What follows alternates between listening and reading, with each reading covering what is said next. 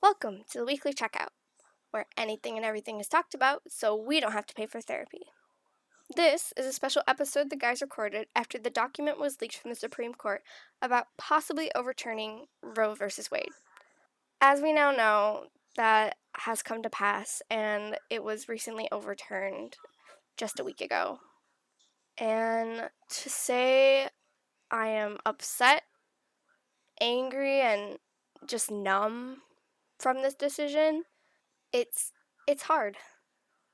It it sucks. And I'm I'm not happy about it.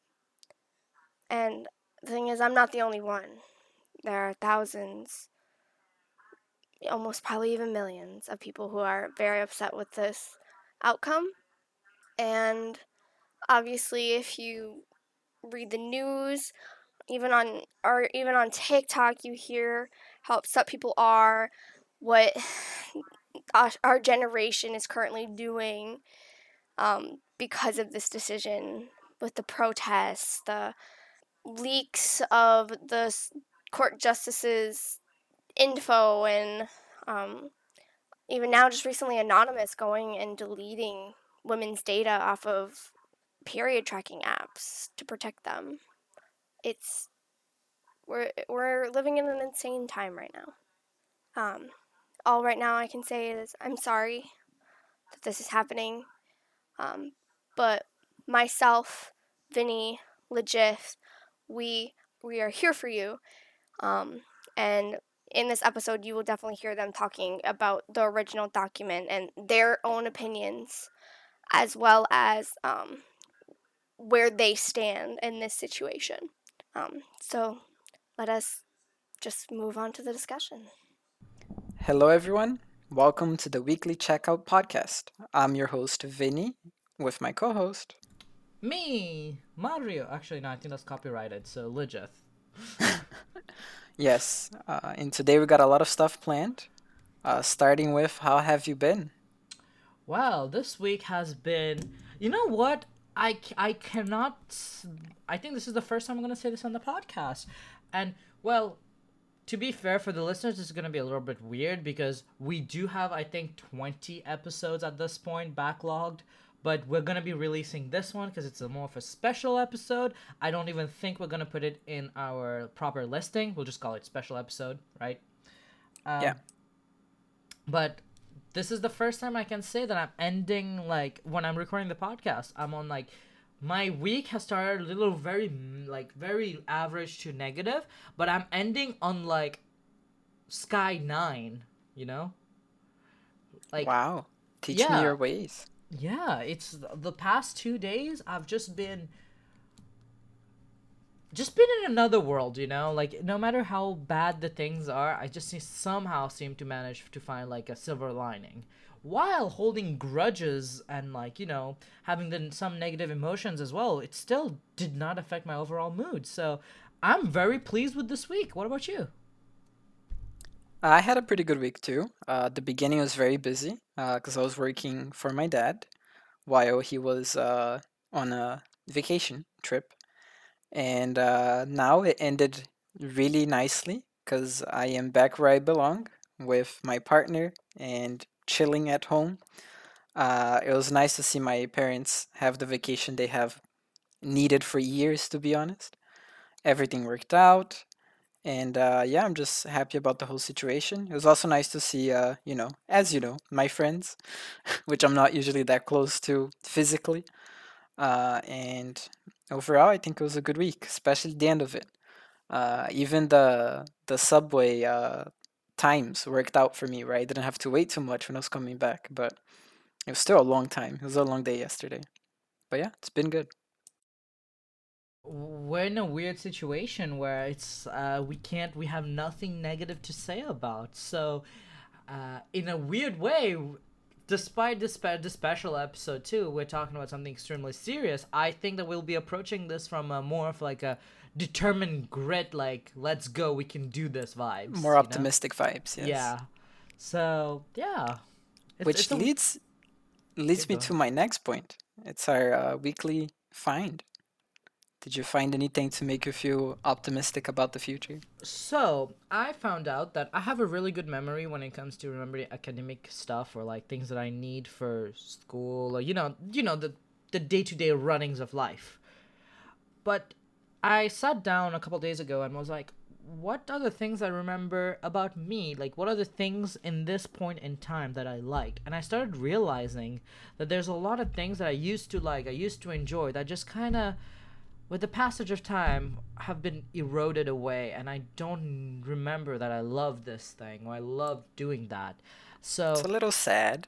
Not is- optimistic. it is wait here's the thing. It, it starts off it's this is the realization phase you know? I just realized that oh um every every day that passes a piece of me is getting replaced and being left behind by time.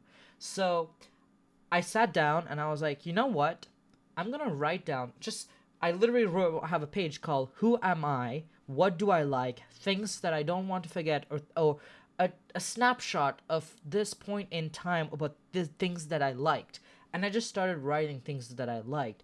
And i mean it is an interesting way where you want to look at this right? It shows you how how recent my memory is and kind of wants me to deep dive do a deep dive into my own psyche because i i'm aware of my mental capabilities in terms of remembering things right it just seems like i have put artificial blocks in my own memory because i don't like whether it be a past situation or something i don't want to remember i just put you know put it in a box shove it in a corner there it is but all of the things that i liked in that period of time is also in that box so I just started off writing things that I like, and I am at about I think twenty now, and I'm really happy about it.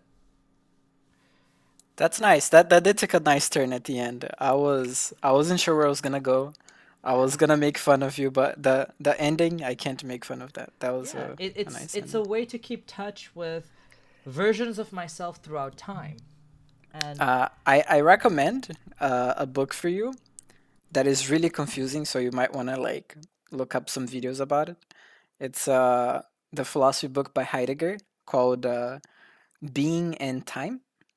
Uh, in original German, Sein und Zeit, I guess. I don't know German. Um, which talks philosophically about what it means to exist and to be a being. And it sounds like you're thinking about that, so that might be interesting. Uh, just putting it out there. yeah, I'm I'm definitely gonna give it to read, and also I'm excited because uh, another my another weekly find is I will be reading the the Petit Prince with you and two of our mutual friends. Maybe three. At, I, this book club might expand beyond Nice, us. nice. because I'm always like, hey, if people are like I want to read more, I'm like, hey, we have this thing. I actually might start like a proper email chain list on this one. Okay, Okay, sounds good. and I, I, I tell you, this week is amazing. Uh, instead of taking the Petit Prince, I was like, you know what? This is the perfect time to get in touch back with a good chunk of me, which is my French upbringing. So I was like, I borrowed the book both in English and French. Nice, that would be nice. So, for my weekly find, uh, I have something that's very exciting to me uh, in personal. Uh, Star Trek Strange New Worlds just released, which is technically like a prequel series because it takes place slightly before the original 1960s Star Trek. Um, and the main captain is Captain Pike, which was the uh, captain of the Enterprise ship, which you might have heard of, uh, before uh, Captain Kirk. And it's cool. We got to see Spock. Uh, it's going back to like the roots of Star Trek. And the first episode was really nice. I'm really enjoying it, and I I'm just gonna keep an eye out. And it just made me feel, you know, hopeful for the future, because Star Trek does have the ability to make us uh, feel that, well, realize the potential that humanity has. You know what I mean, as a species. So I, I, I think that's really nice. Now, for the listeners, because you mentioned a specific show, and the unfortunate reality about Star Trek is I know it's not on Netflix or Hulu or Disney. So where would, if you know, I want to watch it, where would I go? Uh, if you don't want to sail the high seas, you can go to Paramount Plus, uh, which is what I'm doing, by the way. I got a free trial this week, and if I don't cancel it, I'll start paying next week. Um, so Paramount Plus, they have a, a basic plan that's four ninety nine, where you watch uh, terrible ads that come up over three or four ad breaks during the show, or you can pay the version without ads for double the price. So you you pick your poison and you go from there. They have all the Star Trek shows now, pretty much, because they're no longer on Netflix. So yeah. And this is the interesting thing that I was saying is when you watch something with these terrible ad breaks. Also, can't believe we lived in a world with this many ads. Actually, uh, like regular TV. yeah, I can't believe I we we went through that. It's amazing. So, I kind of came to a point where you know where one of the ads that they had in Hulu is the last and final ads is right before the fi- the funny credit scenes, like post credit scenes. Yeah. And I'm like, yeah, I yeah. why is it there? Because I'm watching a one minute ad for a 15 minute scene, and I'm like, I can't, I can't do that. 15 seconds, I think you. Oh yeah, sorry, 15 seconds, yes. Yeah, But with that, it it does should, happen. should we transition to a big topic, or do we have some other thing, like you know, cleaning house event that we should do? I mean, I, I wanted to mention that uh, there's a UFC event happening tonight, which I will watch uh, after we finish this podcast. Uh, something interesting happened where the champion did not make weight, which means that he loses his belt. And the only person that can win the belt and become the champion is the other guy. Even if the champion wins, he does not retain the belt, which is kind of tragic. And I have read up on it. Apparently, he said that uh, the scale in his hotel room said that he was already the right weight. That's why he stopped cutting weight. And then when he went down, uh, the s- official scale said he was half a pound over. So he tried to cut half a pound in like 30 minutes, almost died of dehydration, and couldn't do it. But uh, hopefully they'll Okay. look more into that. So I want to, before we go on to big topic, because you mentioned this, I kind of want to bring us back into the world of UFC, right? So, can you explain to us, uh, in like a quick fire, like you know, fire mm, lightning round session, what, like, how the process of like when does the weighing come happens, when the fight starts, or like what, like, like what are the requirements and all those, you know, nitty gritty kind of things, and also I read up somewhere that this is also considered like a lot of fighters were half a pound off. So is there an issue with the official scales as well? So the way it works is that you have to make weight the day before. This is for uh, UFC. I don't know. Other MMA organizations might do it slightly different. I know Bellator basically does, the same thing. One championship does something different because they do a hydration test, but this is specifically for UFC. Uh, fighters have to weigh in the day before. So fights are on Saturday. They have to weigh in on Sun uh, on Friday, and they usually have to weigh in uh, until like a certain time of the day, uh, maybe like noon or one. But anytime before that, if they want to like come in at 8 a.m., just weigh in, show that they're the right eight, weight, and then go back to like eating and hydrating normally, they can. Um, and if they fail to make weight and are close to making it, they get, I think, like 30 minutes or an hour to try to cut the rest, which is when they go to extreme measures to try to do so. And if you're fighting for a championship uh, like belt, you have to be the exact weight. So if you're in the 155 pound division, which is the case for uh, this fight, you have to be exactly 155.0 or less. You cannot be 155.1. No, not allowed. There's no like permission of any margin of error there. If you're not fighting for uh, the belt, uh, there's a certain amount that's allowed. I think it's uh, like plus a pound maybe or plus half a pound. So a lot of fighters, you know, just get in the ballpark, like I don't know, 155.4, and then they'll be fine. Um, they don't have to exactly make the weight on like the zero. Uh, what was the other question? The other question is because I also read up on this UFC thingy because it's like, oh wow, the I think some some people are saying, oh, this is the first time where the f- champion didn't make the weight and all of those kind of things. Yeah. So I also read up that the that there's the, the potential that the official scales might be half a pound off, something like that.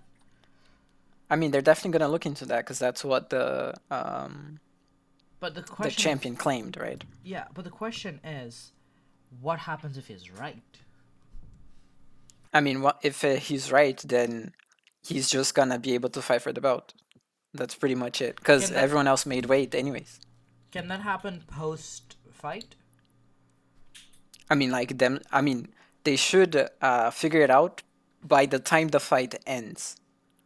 Because it would be dumb to reinstate the belt afterwards, even if he wins the fight. Oh. Like they should figure out by the time the fight ends. But because there's no precedent, we don't know. Okay, so with that we end our UFC session to and we'll take a quick less than one minute trip onto F1 because for the first time we're in Miami Grand Prix. Thoughts? First of all, it's crazy to have a race in the same time zone that I live in. That's uh that was a, a shock. and I do like how the track looks. I thought I wasn't gonna like it. It's not quite Saudi Arabia. Uh, I like seeing, you know, the rich white guys by the pool on the side. um, I am Um, hoping money. that there's actually gonna be uh we can get some like good racing, because like that long straight, I don't think a lot of uh overtaking would be done around there. But I do like the. um, um, I, I was also worried about the chicane. I think it's turns 13 through 15. It's like an S almost going uphill, where if the cars take a little bit like too much chicane, they just go flying. I'm worried that there will be like a yellow or red flag there tomorrow. Uh, qualifying went without a, a huge problem though, which is nice. That's that's my thought so far. And with that, who do you think is going to be the race winner? And we shall transition into the next topic. who do I think it'll be, or who do I want it to be? Uh, who do you think it's going to be? Not who do you I think it'll be Charles. You think it's gonna be Charles, so we're gonna see. Uh, for me, my thoughts on the Miami, I'm again same thing. Happy that it's on the same time zone. A bit weirded out because uh, it came, you know, when you have a habit and F one is like a morning ritual. Now it's like Same. an afternoon thing. I'm like, oh, what the heck? But Yeah. also can't get over the fake water, fake marina. That's amazing, and just seeing the fans and everything. It's, I don't know, uh, seeing the fans made me made me feel better about this Miami Grand Prix. A lot better than the Saudi Arabian Grand Prix because there was empty stands everywhere. Yeah, yeah, yeah, for sure. Uh, and the other thing I'm gonna hit up on this is I I wish for Hamilton, but I know it's not gonna be Hamilton, so I'm gonna throw in my wild horse here. Say Carlos Sainz is gonna win. He needs this W, not for himself. Well, mostly for himself, but you know he needs a W. And See, he's the one that I wish to win as well. And you'd be like, wow, you're a Red Bull fan. Don't you want uh, Verstappen to win? No, I want Carlos to win, Charles to crash out, of course, not get injured or anything, and uh, Max to come second. That's my ideal scenario. well, my ideal scenario is the top five just just disappear and Lewis wins. Oh, an ideal scenario, Yuki third. That would be perfect. Can you imagine wow. the scene? That would be. I'd be happy for that. Actually, you know what? Dream scenario. Uh, Bottas first, Hamilton second, Mick third. Let's go. God. That'd be so unlikely. But with this, I will just before we transition, I'll let Vinny take over for our main topic. I do want to say that the Overwatch League is back. I have kind of watched it. Eh, meh, meh. That's basically my summary of how I feel about it. A lot of grunt noises. Yeah, Lots of grunt noises. Uh, I'm sure you were grunting when you heard the news about our main topic. So, um, I, we wanted to talk about the draft that was leaked from the Supreme Court of the United States. Good old SCOTUS. And it's weird because, like, they ne- never anything leaks from them, right? Like, this is, like, historically weird that this happened. My But I'm sure is- they will look into it. Yeah, uh, well, the Chief Justice has said that this is the we're gonna look into it. Leaks from the Supreme Court should not happen, and all those kind of things. Bada bada da. I mean, Uh, it really shouldn't. let's talk about before we get to the topic of it uh, at hand. Let's talk about. Do you think that the Supreme Court drafts and all of those things should be more transparent? And like, do you look at this In what a way good- do you mean? for example, this leak, right? Do you think that when justices are talking about a specific ruling and all of those kind of, especially this is with a really good draft, do you think that these kind of documents, sh- by the way, when I mean good, what I meant uh, written out to like, like this is like your second review, third review. I hope kind a of vibes. draft is written out. yes, you know what I mean.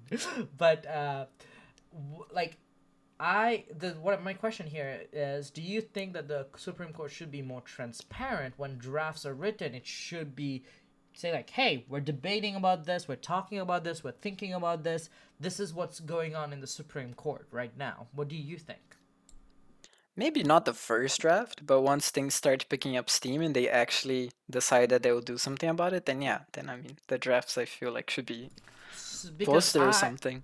I firmly stand on the camp of i don't think I well, I think that the leak should get investigated because you don't really want to a leak per se, but at the same time, I do think that the Supreme Court should be a lot more open to transparency, not by for the from the government, but for the people per se.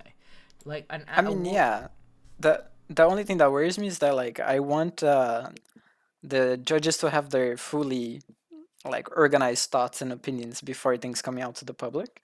Because this is the first draft, I think the outrage by most people at hearing it uh, will like affect the the judge's judgment. But in this case, I mean, it would uh, like affect it in a way that I believe is a good thing personally, but that's not necessarily going to be the case always. That's why I feel like maybe not the first draft, but once they have more of their thoughts organized on what they're gonna talk about, then we should get it like posted publicly. I'm a bit more tone tone t- tone torn on this matter because I, I, I like as you said yes you don't want the judges to get easily influenced by these kind of decisions and everything. You know they want you want something completely and functionally thought out before before the whole rest of the world knows about it. But at the same time it for me it seems like this is a poor like our our whole democracy is based on the opinions and of what the people want. And having this first draft being out there still, like if a jury, uh, if a if a judge is like, well, this is how I thought that the Constitution interpreted this way, and the judge looks and it's like, well, clearly the people don't believe this. That's And- the thing though. The Supreme Court isn't necessarily supposed to answer to the people. They're supposed to interpret the Constitution vis-a-vis the current society, yes. So like take into consideration things as it is and the precedent and the way things are going.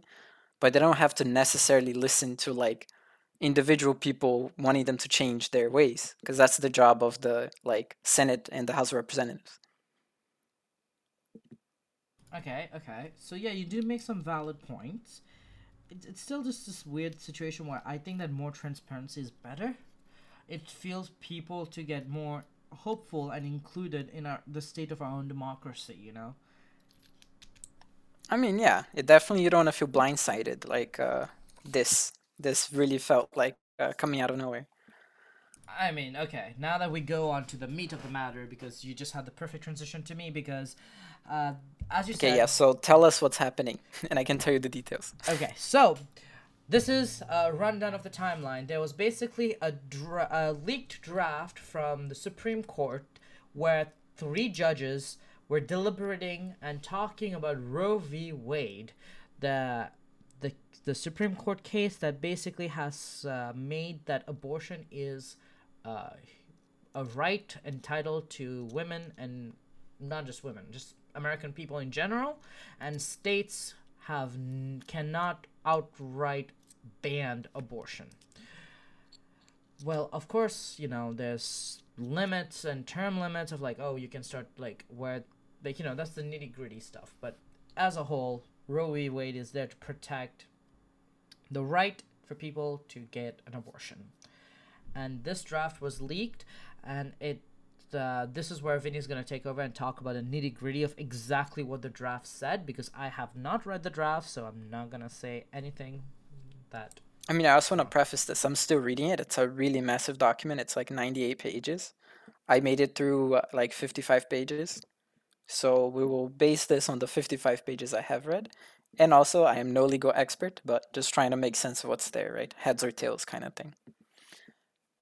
Good. That's that's our disclaimer. We are not Yeah. legal experts.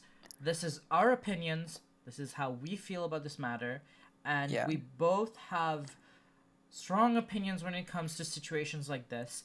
And we're obviously uh, we're not women. We're not talking about this from a perspective of a woman. We're talking about this Oh, for sure. as Yeah.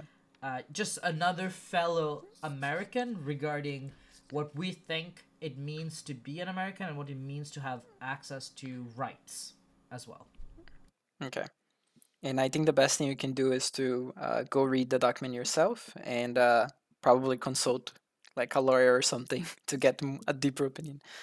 So the draft was written by uh, Justice uh, Samuel Alito, who was uh, uh, someone that was put in there during the Bush presidency, from what I read.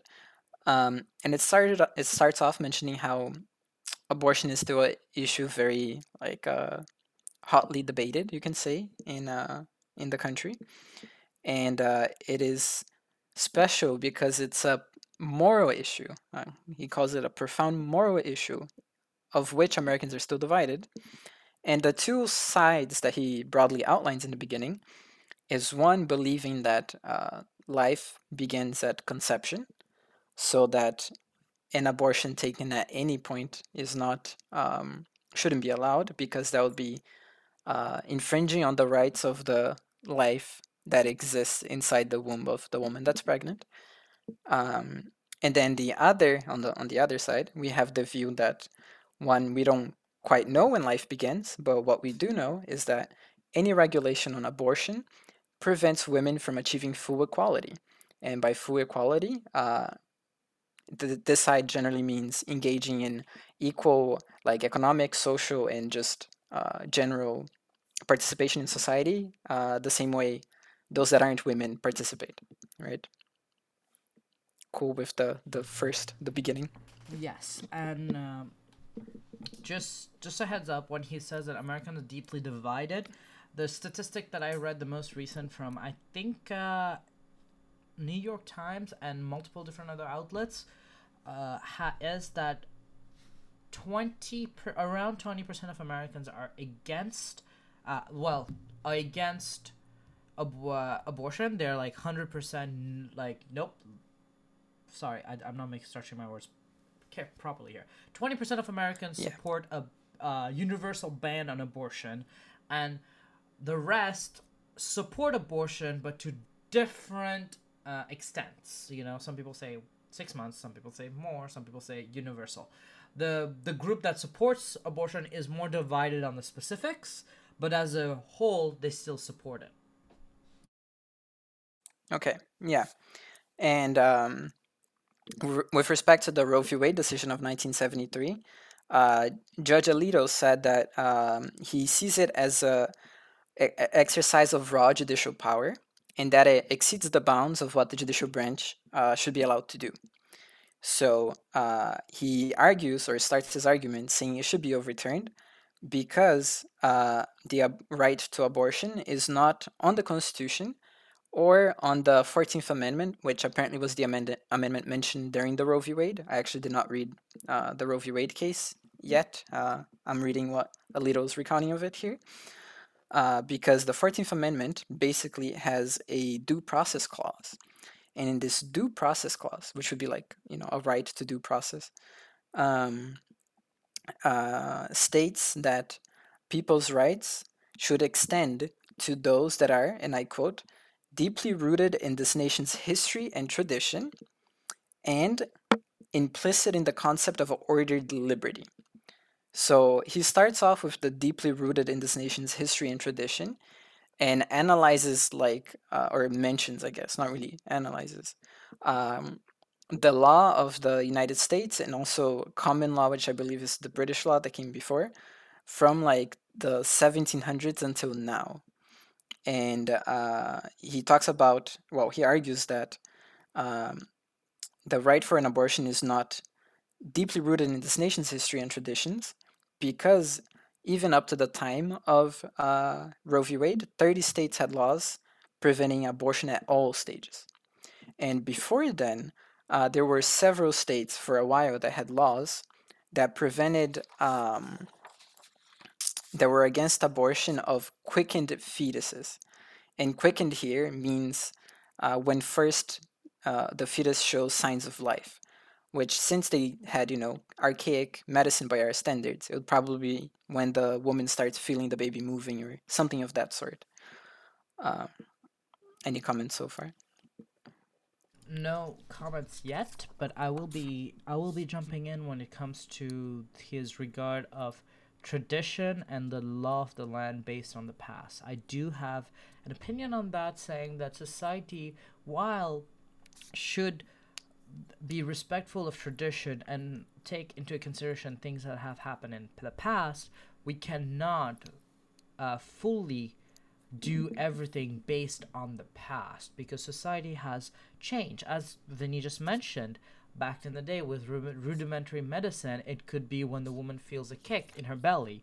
Now we can find out if you're pregnant and we can find the gender of your child through blood work in like a couple of weeks in. So modern medicine and modern science has made this uh, made this situation a little bit more complicated. Where and fundamentally, the another question that you, the listener, should uh, honestly answer to yourself is: Where do you consider life? Uh, the the beginning of life is because we will get to a point in modern science where kids will, like can be gro- um, I, are we at a point in modern science where kids can be grown from a test tube? I think it's literally Uh, not uh, yet. yeah. If we get to that point the waters of uh when life begins is going to get even more murkier so when I, you I think we can cross that bridge when we get there. yeah, when we cross that bridge, we will. Yeah, we can cross that bridge when we get there. But it is op- for you to make this decision for yourself before you go further into this conversation. In my opinions. Yeah, so a big part of uh, Judges Alito's argument is that in the Constitution itself, there's obviously no explicit claim about uh, a right to abortion. And uh, this explicit reading of the Constitution is something he's been uh, getting criticism for. But the other thing is that, uh, so we should look for an implicit way that the right to abortion would be protected. And that's why, like I said, we turn to the 14th Amendment, right? The, um, what was the name of the clause? The Due Process Clause. But like he said, there is no, well, ag- again, taking his argument, uh, there is apparently no deeply rooted tradition of uh, allowing abortion to take place in this country. And uh, it is not implicit in the concept of ordered liberty. Ordered liberty here, uh, to him, which he kind of quickly dismisses, in my opinion, um, is uh, meant to be where you judge the rights of uh, the individual people of the state against the rights of everyone in the state uh, to kind of like draw the line of where you go because you want order, right? And then uh, he also mentions the 14th Amendment Equal Protection Clause. And uh, this was somewhere where I, I there's something that I thought was kind of interesting. And like, just let me know what you think here. Because apparently, he said that the right to abortion is not covered under the 14th Amendment Equal Protection Clause because there is a precedent saying that the goal, uh, this is me quoting, the goal of preventing abortion does not constitute individually discriminatory uh, action against women, which I thought was very interesting. Uh, what do you think? Can you repeat that again? Yeah, so uh, the Equal Protection Clause does not uh, apply to this right of abortion because the goal of preventing abortion does not constitute individually discriminatory uh, like action against women. So basically, he's arguing that this clause doesn't apply for women because it doesn't discriminate them individually, right? Uh, basically, yeah, wanting deciding whether or not abortion is legal does not necessarily discriminate against women. This is what he's saying. That Apparently, just- there's a precedent for this. He cites like two different cases that set precedents for this. Yeah, that just sounds like a, a weird interpretation of the situation at hand because last time I checked, men can't get abortions. Like, it's not. See, that's the thing. I understand how there's no, uh, how it might be seen that there's no individual discriminatory action against women on whether abortion should be legalized or not. But it is quite strange given that only one of the sexes can have abortions or, you know, can get pregnant. So It, it, it does. I, I feel like there's a asymmetry from the beginning in this relationship, and this asymmetry is not being addressed by basically uh, overlooking this equal protection clause. That's that was my take. But apparently there's precedent for this, and that's why he cites it. I mean, if even if his press he cites his precedents, I'm more interested in knowing what are the specifics on this precedent because the this the thing is if something applies to everyone then it's not discrimination but if something only specifically targets a certain group of people that is discriminatory that's the definition of that Yeah, but if it only targets the group that it can target, it's not necessarily discriminating. I think that's the thing that he would say. Because it can't target the other group. It's not like it's targeting this group on purpose. You get what I mean? It's not selecting this group. This group biologically is the only one that can be selected. Okay, I, I, I can see that argument, but it, it is it is taking that argument to to the level of like, well, it's not discriminatory because everyone in that specific group is already affected by it. It doesn't matter if you're white, Asian, black, done, you're still a woman. So, I can see the argument. I just don't think it's standing on solid concrete ground. It's more like standing on a marshy field. Yeah. And at the end of me going through this, the first 50 pages that I read, I will address some of the criticisms people have uh, talked about, by the way. So uh, he goes on for a long time talking about how um, the abortion was not legal before, it was actually criminalized. Then he cites a thing from 1775 by uh, a dude named Matthew Hale, which also just so happens to uh, during his time in 1775, he had two women executed for witchcraft, but I guess we don't mention that. And uh, he said that uh, when Roe was arguing for whether abortion should be legalized or not, uh, that um, she had ideological motivations behind it, so that her argument was actually not very solid in terms of its logic, uh, which is something he tries to point out. And to add to this, so when the decision was made, uh, they were trying to figure out whether abortion would be legal or not, like when it should be legal, based on the. Um, well, first they divided pregnancy into trimesters, and they tried to analyze when a fetus would become a viable fetus. And there's a case later that makes more, even more um, explicit this like viability thing. But the basic idea is that um, the fetus only become protected under the uh, law of the country once it's a viable fetus. And a viable fetus in this case is basically a fetus that can survive outside the body of the woman, like outside the womb. So that's why they settled for uh, having abortions be legal up until the end of the second trimester, I think, based on like the medicine at the time. And uh, after the second trimester, uh, states were up to decide whether they it would be legal or not, right? So far, so good. Yes, but my question come. I have another question regarding this viable Yeah, yeah. fetus. Don't are we are are we, are we not at a point where value val sorry English value, Viability. viable viable fetus is getting closer and closer to con- sta- to stages of conception. Yeah, and that's uh that's one of the arguments that, that Judge Alito makes against Roe.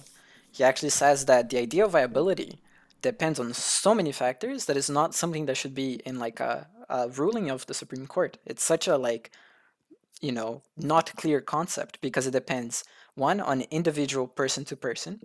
It depends on uh, where you are because let's say you know I'm in New York City, I can have access to a hospital in no time versus I live uh, in a rural area, very distant from the nearest hospital.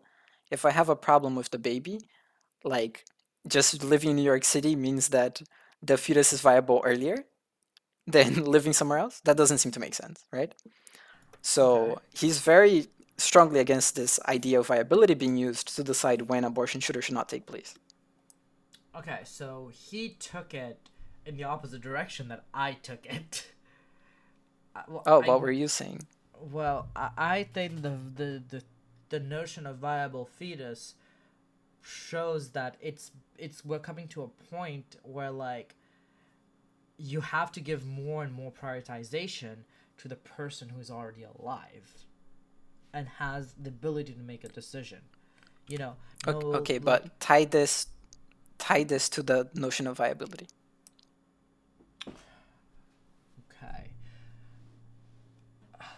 I mean, my argument is from the same would be the same argument that he ha- he made. You know, if you have access to better modern medicine, uh, your viable fetus is at an earlier time than someone who doesn't. So the con I am my argument structure is the exact same as his. So you both agree we should do away with the concept. Yeah, kinda. Let's hope I can recover at the end of this. yes. Yeah, because he thinks we should do away with the concept, and uh, because he thinks that the argument that uh, Roe made does not stand on solid ground, as shown by the viability and also by most of the states at the time not having the history of wanting to uh, make abortions legal. And again, like I said, according to him, the 14th Amendment, either in its equal protection clause or in its due process clause, seems to not cover the right of abortion because it's not explicit or implicit in the 14th Amendment or the Constitution. So He thinks that we should overturn it and let states decide because to him, this would be putting back the question into the hands of the people. And Okay. f- he thinks that it was an overstep of judicial power. he made some valid points, okay?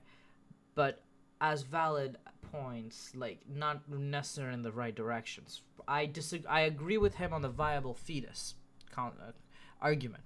Yes. However, I disagree he- with his argument about the 14th Amendment and due process.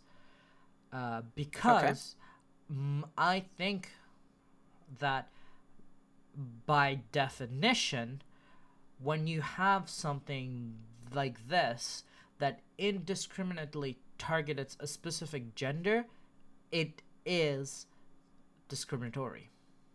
You know, in the same situ, like I can see how this murkies the water in other situations further down the line, but my I am an egalitarianist at in I I'm an egalitarianist. Ideally, I would want to be an egalitarianist. So my personal principles would say that the Fourteenth Amendment does give the digital uh, digital system the right to uh, overview abortion because this comes down to a notion of rights that women have over their own body and own reproductive system because it is See, this gets to the next uh, case that's mentioned, the case from the 90s that reinforced the Roe v. Wade decision, which is Casey uh, versus Roe, I think, uh, at which, and this is from the Casey case, and he quotes, and I quote, uh, at the heart of liberty is the right to determine one's own concept of existence, of meaning, of the universe, and the mysteries of human life. Um, so this uh, decision argues that not only because of the history of the country or because of the uh, idea of viability of the fetus, but because of the individual rights of women over their own body, um, and like that's why we should have uh, this protected, uh, like the right to abortion, and um, he thinks that this idea of liberty that Casey states here is too uh, broad. He thinks that liberty uh, might mean different things to different people, and that's why they should be very careful when analyzing it as uh, the last people to decide what the law, like how the law should be interpreted. Right? Uh, he says, and I quote, that liberty can be a dangerous term, or liberty as a dangerous term. And there's a great quote that I want to pull up that he says right after this, which is great. Um, give me one second just to pull it up. while you're pulling this up, I do want to talk about his notion of liberty. And this is also where I would want you, the listener, to take some time to to come like take a good list uh, good time to understand what liberty means to you. Because liberty from person to person will have different ex- like, you know, different levels of reach per se, for example, the best example I have would be explaining my own definition of liberty. My own definition of liberty is you have quote, and this is again, you have to be uh, alive uh, per se. You have to be alive per se. So I will actually mention this after Vinny says his co- quote, and I think that you got the quote already. Yeah, so when mentioning the dangers of liberty, like of a broad, unrestricted, almost right to liberty, which he thinks is what uh, Casey is appealing to here, is that uh, here's the quote those criteria at a high level of generality, the criteria here being liberty, taken to its highest generality, could license fundamental rights to illicit drug use, prostitution, and the like. This is on page 32 of the draft, if anyone was wondering, which I thought was great. Uh, so basically, he's saying that if we allow the right to abortion in this interpretation of the 14th Amendment and its uh, liberty, right, we will actually allow room for uh, fundamental rights to be defended, such as the right to drug use and prostitution, which to me was uh, an interesting Which- reading. to, again, going to my notion of liberty, which again comes down to, mm, duh, if it's people's choice, they should have the right. But I do want to say this: it seems a little bit of a jump in logic that uh, the uh, uh, the Fourteenth Amendment protecting abortion is also the Fourteenth uh, Amendment protecting the right for prostitution and uh, drug use. Because here's the thing. I mean, he's he's saying this because neither are explicitly said. So you, since we're we have to bring in, like a, a broader reading of it to bring abortion in, according to him.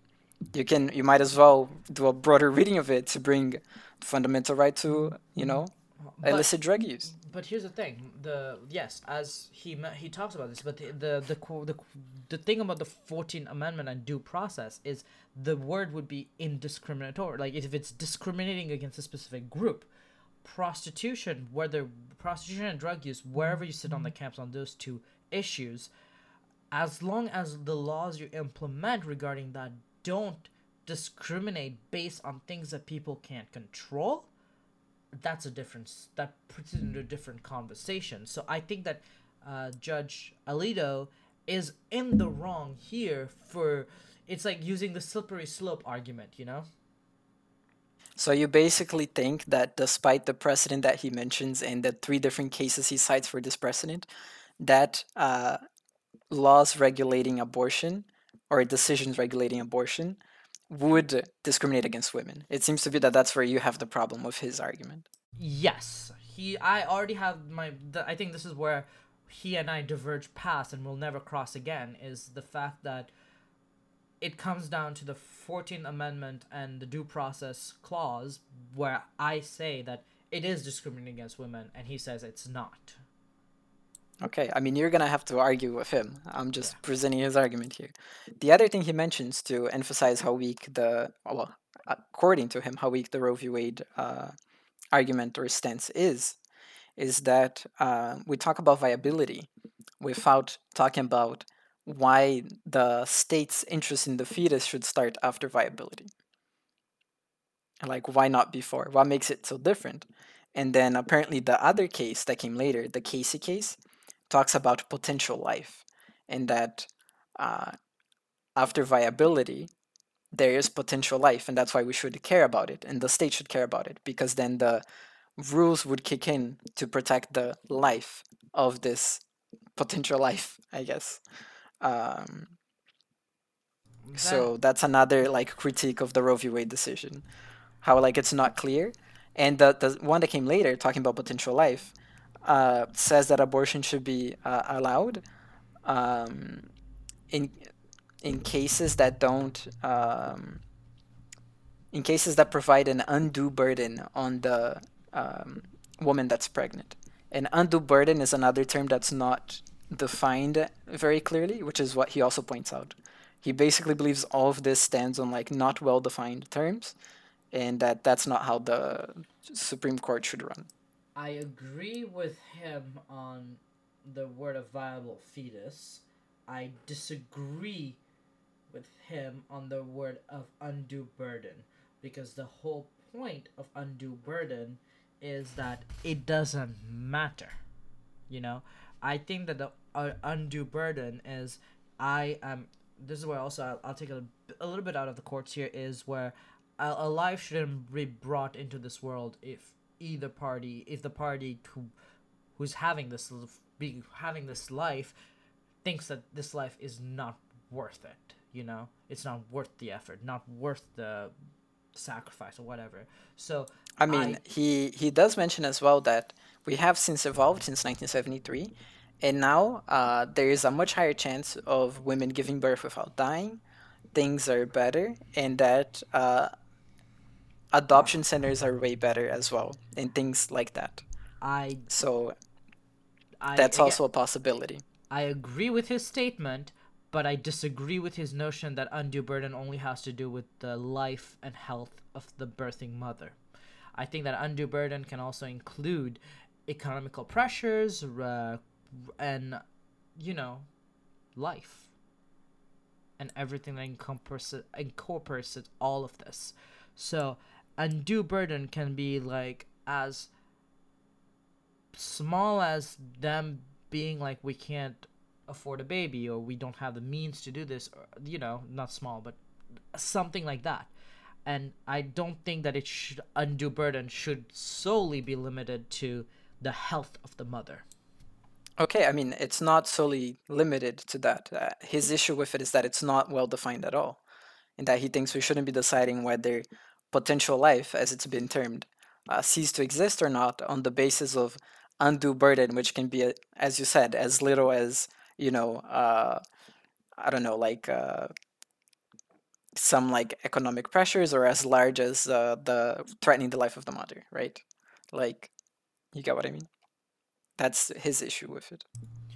yeah which that another disagreement but yes The other thing he also mentions at one point, I wasn't sure where to put it in here in our discussion, is that uh, philosophers to this day have yet to figure out when life begins, uh, biologists as well. And um, philosophers tend to consider life to begin when a person acquires personhood. And when a person acquires personhood, uh, can be as late as when you're like two or three in terms of the uh, philosophers, right? But I think everyone would agree that the uh, to kill someone that's two would be killing in that end, like to terminate their life. Uh, so it's interesting that he brought this up. But he And brought this up basically to say no one knows when personhood begins. and also he was talking about potential life right the Yeah. that's the second uh, term that i disagree with him is I mean, that was the term coined in the 1992 uh, case yes case. So I I agreed with him with the viable fetus argument from the original Roe v. Wade. I disagreed with his uh, other the the subsequent cases, which is Cassidy versus Wade or Road. I don't don't really know which. Yeah. One. And then later he addresses how um, some people might be like, well, this has to do with our uh, rights to do with individual privacy, right? Or like our individual control over our lives, like Casey stated as well, like with the liberty over one's own life. And so this would be similar to the right to marry, uh, which, you know, there are cases about the right to marry uh, uh, same sex individuals or like the right to marry interracially both of these which are not explicitly stated in either the Constitution or the 14th Amendment. Um, but Judge Alito enforces that abortion is different because of this potential life. It's a moral issue that cannot be uh, like di- like it's entangled with this idea of when does life begin, um, which to him makes it all the different. It's unlike every other thing, and that's why the to him again the court just can't go ahead and have the same uh, decision on this as with like the right to marry, for example. I, I see where his argument is coming from, but I think that his argument is already fl- flawed because of the wrong understanding of the initial 14th Amendment, and then his proce- his procedural uh, definition and like like he's he's constantly bringing into he's like reading like a what is it? I wouldn't say even a strong constitutionalist. He's reading more like a nitpicking level of the document to like I mean, he's being pretty literal, at least with the Constitution, and Uh, and with the 14th Amendment, he's trying to cite one, how this case is different from other cases, which were extensions of what was explicitly written. Um, and what else? I mean, again, with the Equal Protection Clause, he doesn't think it's discrimination. And with the Due Process Clause, he doesn't think it's either deeply rooted in our nation's history, which is one of the things that needs to be uh, fulfilled for the Due Process Clause to ki- kick in, or implicit in the concept of ordered liberty. He thinks it's neither of these. which is a fundamental thing that I disagree with this way of reading about it. This, and also this is another issue. Is like for the due process clause to kick in, it has to be with the traditions and the way of the country, right? Well, either with our uh, deeply rooted, it's deeply rooted in this nation's history and tradition. That's the exact wording. But it can be like rooted in the history, also considering the present of society and where it's heading. It doesn't have to be just the past kind of thing. See, that's the that that small paragraph or whatever line is what's what brings me more into question of Judge Alito's as an individual and a person because uh, it ta- it talks about the situation where you are you know it's like his view of what the country is it's his opinions of what he thinks the due traditions of the countries are it's his I mean, future perception of the I- country again, he is citing all the law from before when abortion was illegal. He cites a lot of the law, like in the past, from when abortion was not legal, as like to show that abortion as a right has not been a deeply rooted thing in this nation's history. Again he's citing these argue these conversations and again for me it seems like cherry pick data you know? It's like while he uh, cites these documents i can also on the flip side cite other documents showing that well voila it has been here since the creation of this country But the thing is, he cites those things, but do you have any to cite right now? uh, You get what I mean? Mind, I think that there's a document by Benjamin Franklin. But again, uh, can you keep talking for a little bit while I do a quick search on this? Oh no, it's fine. We we should move on because there's other things I want to talk about, including the criticisms to the things I've said so far. Uh, so let's see. To end it off, because we are almost caught up with the page that I was on, which is page 55. Um, he's talking about the specific cases of, uh, you know, understanding undue burden, and then he cites some um, medical documents uh, to talk about different burdens that can be received or perceived by different women and how like the viability thing this is not well defined at all and we shouldn't have a decision based on something that's so not clearly defined. Um, so we're pretty much caught up to where i was right? Can i open it up to the criticisms that have been made against him? Uh, yes, and I before you do that, I do think that there uh, there was a situation where Ben uh, Ben Franklin had uh, abortion, and I, this is where I would have to say again, if dance, if you could possibly put like a strong disclaimer, this is unchecked information because I haven't had time yet. Potentially by the end of the podcast, I'll come back and correct myself. Uh, but uh, Benjamin Franklin has put in like abortion recipes within his math textbooks and stuff like that. So some could con- consider that traditional. So as you say, and some now could consider that nitpicking like you just said Judge Alito was doing exactly. but- so you know, I can counter his nitpicking with my nitpicking, but it doesn't do anything. I mean, but then, but then we ha- gotta open up to how subs like how large of a sample do we need, right? Because he's citing all these laws from God knows when. Because I well, don't I'm- remember. uh, but I'm also I'm citing la, uh, books and uh, books and things from the foundation of the country. I mean, so- yeah, and which one should take precedent? The law or the, you know? Or, let me- oh, Yes. wha- Let me go into the criticisms of him so you can actually talk about it. Okay, go ahead. Okay, so uh, now the this critiques I'm getting from a um, NBC News document, which kind of compiled the things I had already looked up in other places like uh, New York Times, CNN, and such. Uh, this is specifically from the NBC News. So remember how I said that uh, he claims that the right to abortion is not deeply rooted in our nation's history, right? Right? You remember that? We're just talking yes, about that? Yes. Uh, Well, the right to uh, homosexual sodomy was also not protected.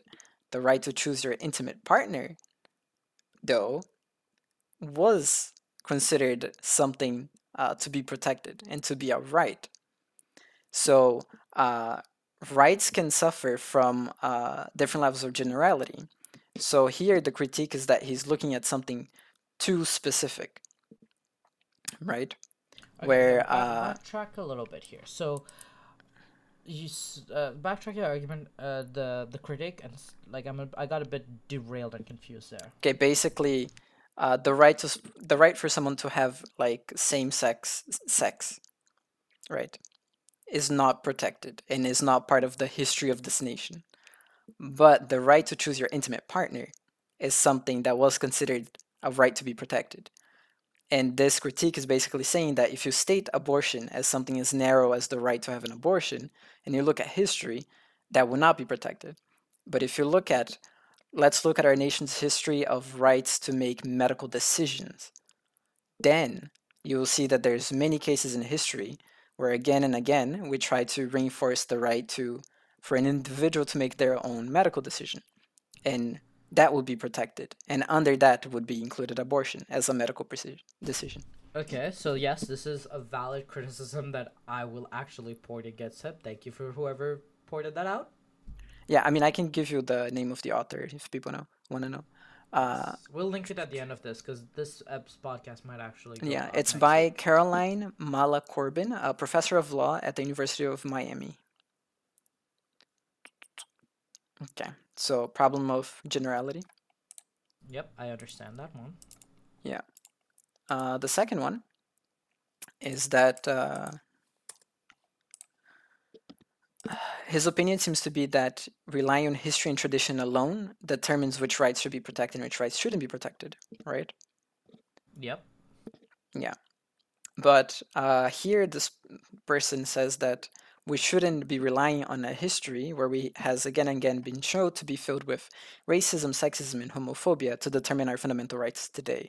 We should also look at society today in determining these rights, right? That that And- was yep. Yeah, and that there are many in historical inequalities which will only be perpetuated if we continue to only look at history. One of those inequalities is the inequality between men and women.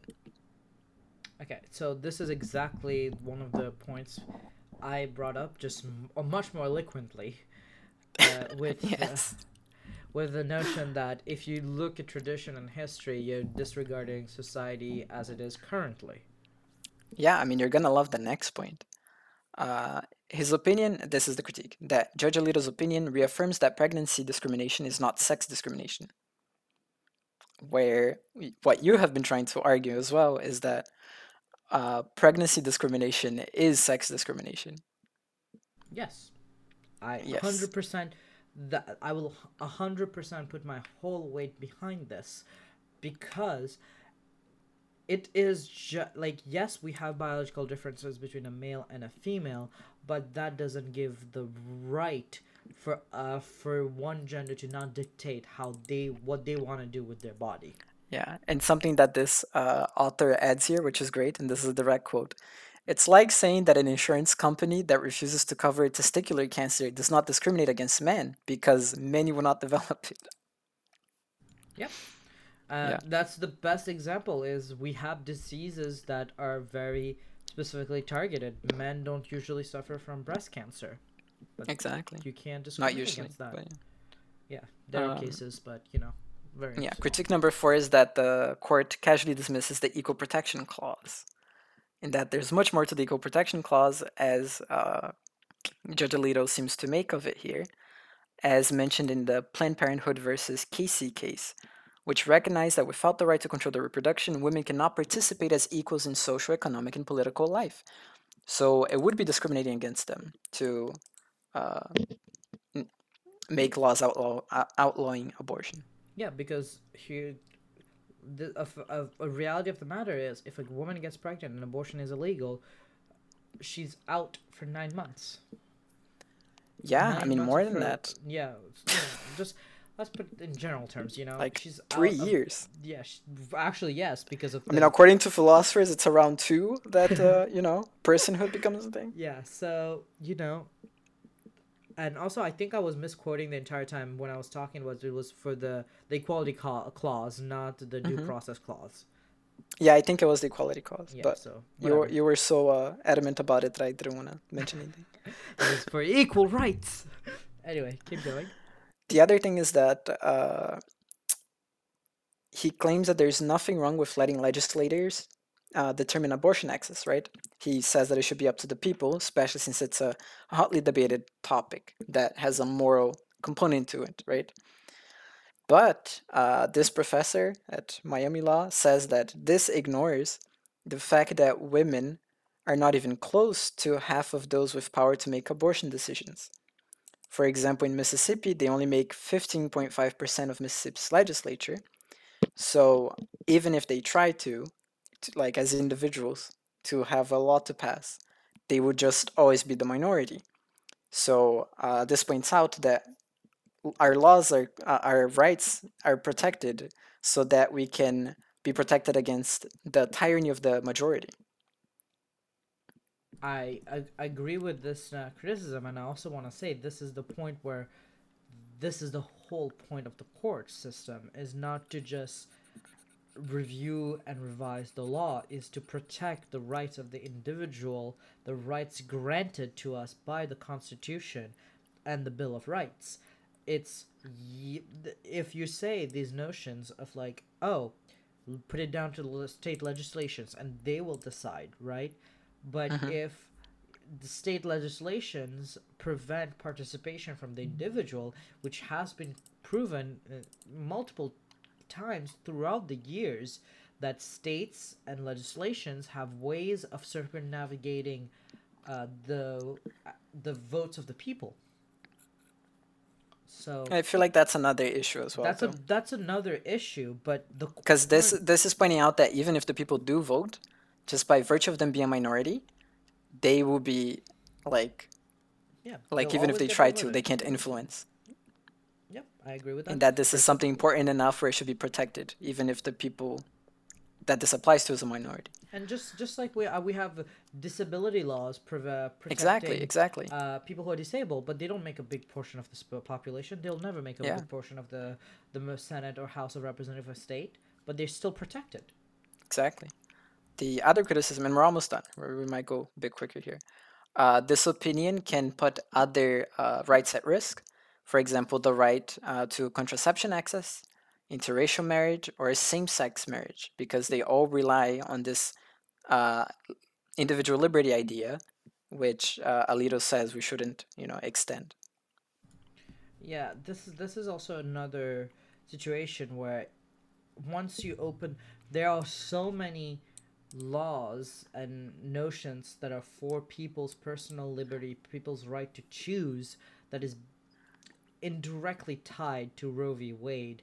That taking away this foundation block will have this whole house of cards collapse. Yeah. The other thing that uh, this person points out as a criticism is that Judge Alito ignores the fact that uh, the belief that abortion kills a human being and that a human being is created at conception is a deeply religious view, and it is not a universal one. Uh, it is held by certain Christians and uh, Jewish sects. I mean, this this will always come down to where this is the interpretation of the law through his eyes, where he is, which is one of my criticism of Judge Alito's writing is you cannot say that you're just reading and not taking any unintentional meanings from the Constitution. Yeah. And that's actually the last criticism. oh, I skipped it. because- right. Yeah, this is the quote. In interpreting what is meant by the 14th Amendment uh, in its reference to liberty, we must guard against the natural human tendency to confuse what that amendment protects with our own ardent views about the liberty that Americans should enjoy. And again, uh, as the author pointed out here, as you're pointing it out, that's exactly what Alito does. It overrules decades of like precedent uh, to impose the conservative justice's view on abortion on uh, everyone else. Yeah, and this is. I don't think we'll be doing a part two unless there's a major development on Yeah, this. I don't think we need a part two, but I do need to finish reading that thing. Yeah, I, I was gonna say well, I don't think I don't think there's gonna be a part two unless there's like a major, another conversation that has to be happen about this. So Yeah. in the in the, as we were reading uh, a draft ba- for of a court system, how about we just end this with some closing ar- Closing some closing arguments from each of us. Okay, you can say what you have to say. My thing is actually a quote from uh, someone that I found, which kind of encapsulates how I feel about this thing. Okay, so my closing argument is going to be fresh off my, off my mind right now with literally fi- not even any prep work. So there are there are a lot of issues in this world. There is a lot of problems and things, but one of the key things that sets us separate from the animals and everything is our structured civilized society and the one that we lived is an american one that that was based on the desire of personal liberty and personal freedoms. And this is a hill this for me personally that i think that i'll fight on and not give an inch to thoughts and ideologies that say that this hill this should not exist or should this should be outlawed. This is a right for women. This is a right for every working mother every per- single uh, girl to choose how what they want to do with their body. And it extends beyond that. It is a it is a choice that we as a human should be allowed. We should be able to decide what we do with our bodies. So it doesn't matter to me if you're conservative progressive liberal or whatever from wherever from the spectrum. This is a topic about personal liberties and personal freedom. So if i haven't made my opinions very very clear here is this goes beyond just abortion this is about rights and what it means to be a human and what it means to be an equal human being to another person Nice. I think that's well said. And if I may add, uh, the one last thing I have to say, I actually want to quote Jessica Winter, uh, the writer for The New Yorker, uh, who wrote this quote. Uh, Alito does not mention that American women have the highest maternal mortality rate in the industrialized world, that America is the only industrialized nation without mandated paid leave, that 16% of its children live in poverty, that it spends something like 2% of what some Scandinavian countries uh, spend on daycare per toddler. Alito does not quantify what the end of Roe means, nor does he personify it. There are no women here. There is the womb, the generic vessel outside which the fetus cannot survive, but there is no body. For all the suffering and havoc that may result from this decision, it is a bloodless text on a matter that is all about blood.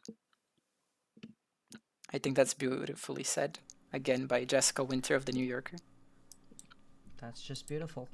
I, Yeah, I- honestly, you read it with such eloquence that I was also mesmerized. So thank you for doing us uh, a great reading of the first 55 pages of this draft, and thank you for reading more about the the criticism and also finding that beautiful code quote. oh it was nice. I think it's the least we can do. So, So yes, and uh, it's not a somber note that we're gonna end on. We're ending on a note of hope and you know, fight for a better world, fight for a better future that you believe in. And this is not despair. This is a time for you to, you know, go out and find who you are as an individual and stand for what you think is right. yeah, I agree with that. And with that, you can reach out to us on any uh, platform that we are on. I don't know which platforms we're on actually, so I'm not gonna quote anything. Uh, but again, I'll leave my email. Uh, well, not my email. I'll leave the podcast's email for this specific uh, episode in the description. And if you have any argument that you want to make, we will try to respond to you and you know, obviously keep it friendly. We're here to have a conversation. For sure, that- for sure. We thank you for your attention. To our regularly scheduled podcast next week, which will probably get delayed for another eight months because this one's a special one that goes out early. Yeah, this is like a torpedo podcast. Thank you very much. Bye bye. Bye.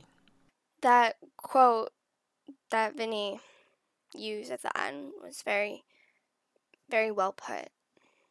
Um, it probably explains how a lot of people are feeling currently with the situation.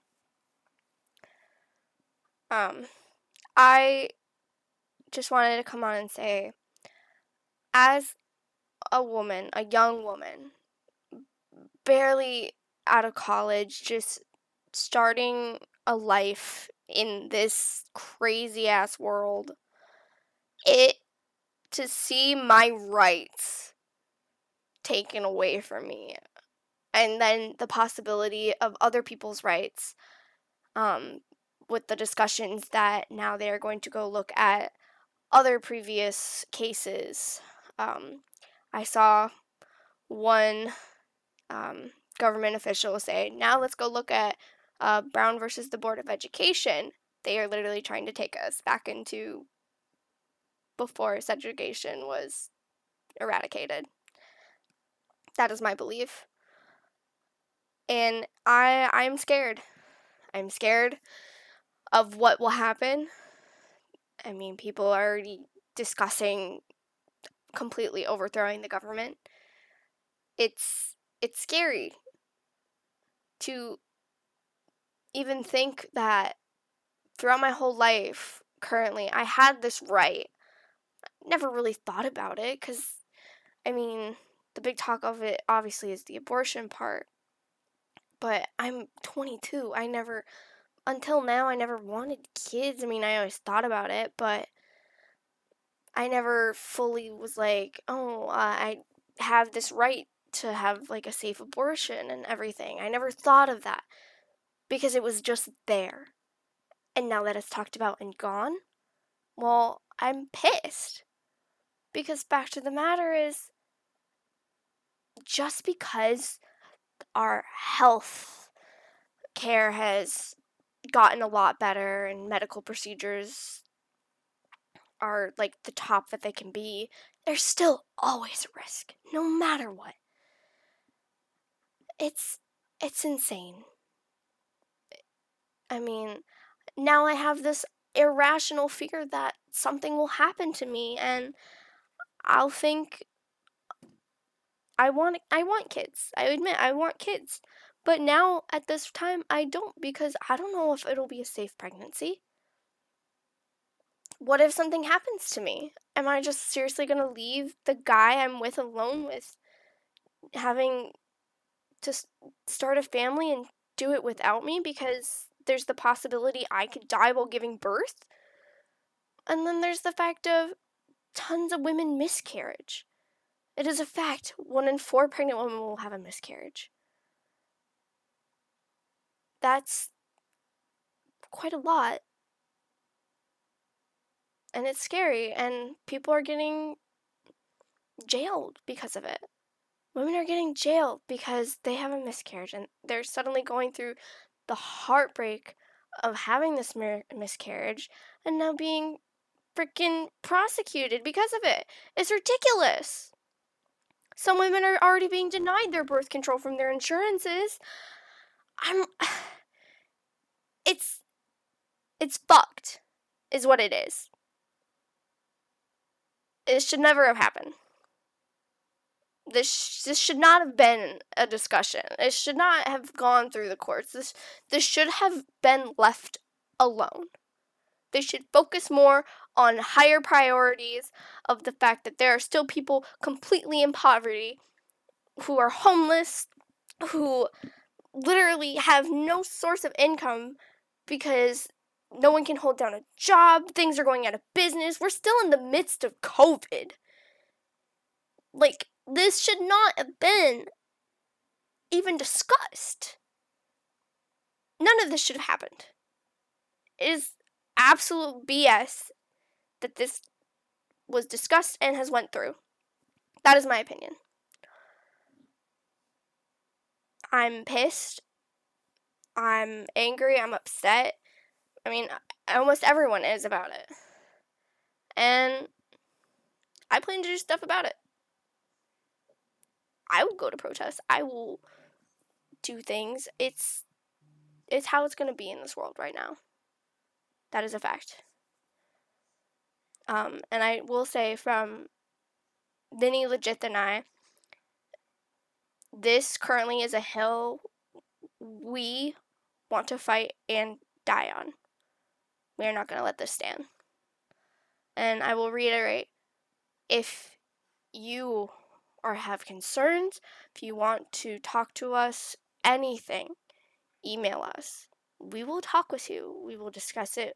We can join together and hopefully make things right again.